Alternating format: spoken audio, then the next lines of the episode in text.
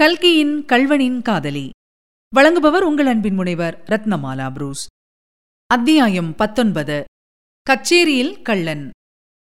மகாளள ஸ்ரீ மகாகணம் பொருந்திய முத்தையப்பிள்ளை அவர்கள் நாளது ஜூலை மாதம் இருபதாம் தேதி புதன்கிழமை ராத்திரி பதினோரு மணிக்கு உம்முடைய வீட்டுக்கு விஜயம் செய்வார்கள். அவர்களை தக்கபடி உபசரித்து வரவேற்பதற்கு சித்தமாயிருக்க வேண்டியது. கொஞ்சமாவது அலட்சியமாயிருப்பதாய் தெரிந்தால் கடுமையான சிக்ஷை அனுபவிக்க நேரிடும். இம்மாதிரி கடிதங்கள் அந்த தாலுகாவிலுள்ள ஐம்பது அறுபது பெரிய மனிதர்களுக்கு ஒரே நாளில் கிடைத்தன. கடிதம் பெற்றவர்கள் கதி கலங்கி போனார்கள். அந்த செய்தி வாய்மொழியாக தாலுகா முழுவதும் பரவிற்று. ஜனங்கள் அடைந்திருந்த பரபரப்பை சொல்லி முடியாது. குடித்தனக்காரர்கள் வீட்டுக் கதவுகளுக்கு இரட்டை தாழ்பால் போட ஆரம்பித்தார்கள். இரும்பு பெட்டிகளை இழுத்து இழுத்து பார்த்து பூட்டினார்கள். அநேகம் பேர் தலைமாட்டில் பெரிய தடியை வைத்துக்கொண்டு தூங்கினார்கள்.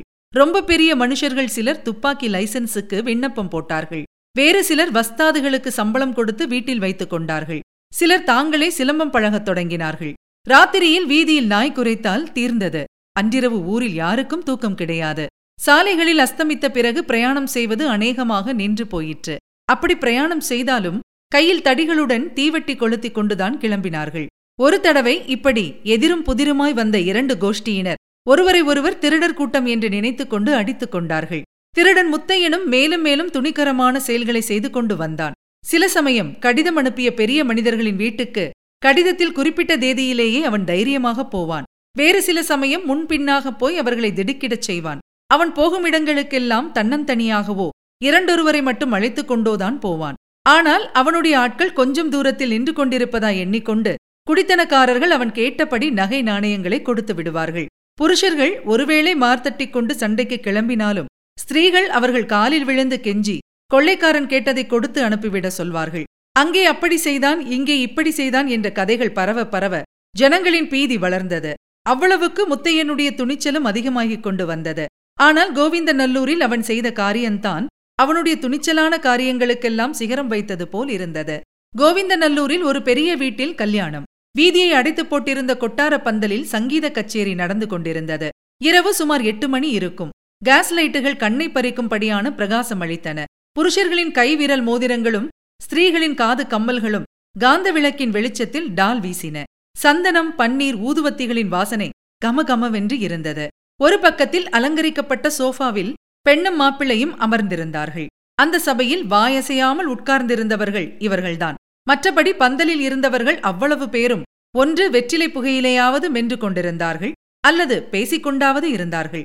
பாடகர் வெகுநன்றாய் பாடிக்கொண்டு வந்தார். தியாகராஜ கீர்த்தனம் ஒன்றை அக்குவேறு ஆணிவேராய் பீத்தெறிந்துவிட்டு முத்துக்குமர ஐயனே என்ற பழந்தமிழ் கீர்த்தனத்தை எடுத்தார். உடனே சபையில் இருந்தவர்கள் அவ்வளவு பேரும் பாடகரை நோக்கினார்கள். ஒரு நிமிஷ நேரம் சபையில் நிசப்தம் குடிக்கொண்டிருந்தது ஆனால் அடுத்த நிமிஷத்தில் அப்படி மௌனமாயிருந்ததில் வெட்கமடைந்தவர்கள் போல் அவ்வளவு பேரும் சேர்ந்தாற்போல் பேச ஆரம்பித்தார்கள். ஒவ்வொருவரும் மெதுவாய்த்தான் பேசினார்கள் என்றாலும் அத்தனை பேரும் மெதுவாய் பேசின சப்தம் சேர்ந்து ஒரு பெரிய பேரிரைச்சலாகி பாடகரின் பாட்டை மூழ்கடித்து விட்டது. அவர்கள் அவ்வளவு பேரும் பேசின விஷயம் ஒன்றே ஒன்றுதான். அது முத்தையனின் விஷயம்தான். இப்படி எல்லாரும் முத்தையனை பற்றியே பேசினார்கள் என்றாலும் அவர்களின் இரண்டு பேருடைய பேச்சை நாம் முக்கியமாக கவனிக்க வேண்டியிருக்கிறது. அவர்கள் நமக்கு ஏற்கனவே அறிமுகமானவர்கள். ஒருவர் பூங்குளம் தர்மகர்த்தா பிள்ளை. இன்னொருவர் சாட்சாத் திருப்பரங்கோயில் மடத்து கார்வார் சங்கு பிள்ளை. அந்த பயலுக்கு நம்மூர்தானா? பாலியத்திலிருந்தே ரொம்ப துஷ்டன். நான் அப்போதே சொல்லியிருக்கேன். இந்த பயல் பெரியவனாய் போனால் தீவட்டி கொள்ளை அடிப்பான் என்று என்பதாக தர்மகர்த்தா பிள்ளை கூறினார்.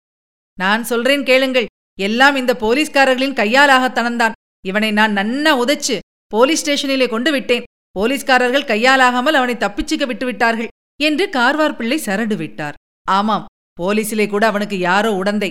அதனால்தான் அவனை இதுவரையிலும் பிடிக்கவில்லை என்கிறார்களே என்றார் தர்மகர்த்தா. இருந்தாலும் இருக்கும் இந்த காலத்திலேதான் யோகியனுக்கு காலமில்லையே. திருட்டுப் பயல்களுக்குத்தானே காலமாயிருக்கு. திருப்பரங்கோயில் சப் இன்ஸ்பெக்டர் மட்டும் மாற்றலாகாமல் போனால் இவனை பிடிக்க முடியவே போறதில்லை. இப்போ என்கிட்ட மட்டும் போலீஸ் அதிகாரத்தை கொடுக்கட்டும். ஒரு நொடியிலே பிடிச்சு தரேன். இந்த நிமிஷம் அவன் எங்கே இருக்கான்னு எனக்கு தெரியும். இப்படி கார்வார் பிள்ளை சொல்லிக் கொண்டிருக்கும் போது சபையில் சட்டென்று மறுபடியும் நிசப்தம் குடிக்கொண்டது பாடகர் பாட்டை நிறுத்திவிட்டார் பக்கவாத்தியங்களும் நின்றன. சபையோர் பேசுவதை நிறுத்திவிட்டார்கள் எல்லோரும் ஒரே போக்காக கார்வார் பிள்ளை இருந்த திக்கையை நோக்கினார்கள். அவர்களுடைய கண்கள் மிரண்டு விழித்தன. அவர்களுடைய முகத்திலே பயங்கரம் குடிக்கொண்டிருந்தது இதை பார்த்த கார்வார் பிள்ளையும் கலவரமடைந்தார். எல்லோரும் தம் தலைக்கு மேலே நோக்குவதை பார்த்து அவரும் தலை நிமிர்ந்து பார்த்தார். அந்த க்ஷணத்தில் அவருடைய உடம்பு சொட்ட வியர்த்து விட்டது. ஏனெனில் அவருக்கு பின்னால் கண்மூடி அணிந்த ஓர் உருவம் கையில் கத்தியுடன் நின்று கொண்டிருந்தது. ஐயோ! என்று ஒரு கூச்சல் போட்டார் சங்குப்பிள்ளை எழுந்து ஓட ஆரம்பித்தார். அடுத்த கணத்தில் பந்தலில் இருந்த அவ்வளவு பேரும் எழுந்தார்கள். நாலாபுறமும் சிதறி ஓடினார்கள். விளக்குகள் விழுந்து உடைந்தன குழந்தைகள் அழுதன ஸ்திரீகள் கூச்சலிட்டார்கள் அல்லோல கல்லோலமாய் போய்விட்டது. இதுவரை நீங்கள் கேட்டது கல்கியின் கல்வனின் காதலி. வழங்கியவர் உங்கள் அன்பின் முனைவர் ரத்னமாலா புரூஸ். மீண்டும் அடுத்த அத்தியாயத்தில் சந்திக்கலாம். தொடர்ந்து இணைந்திருங்கள். இது உங்கள் தமிழோசை எஃப்எம். இதெட்டு திக்கும் எதிரொலிக்கட்டும்.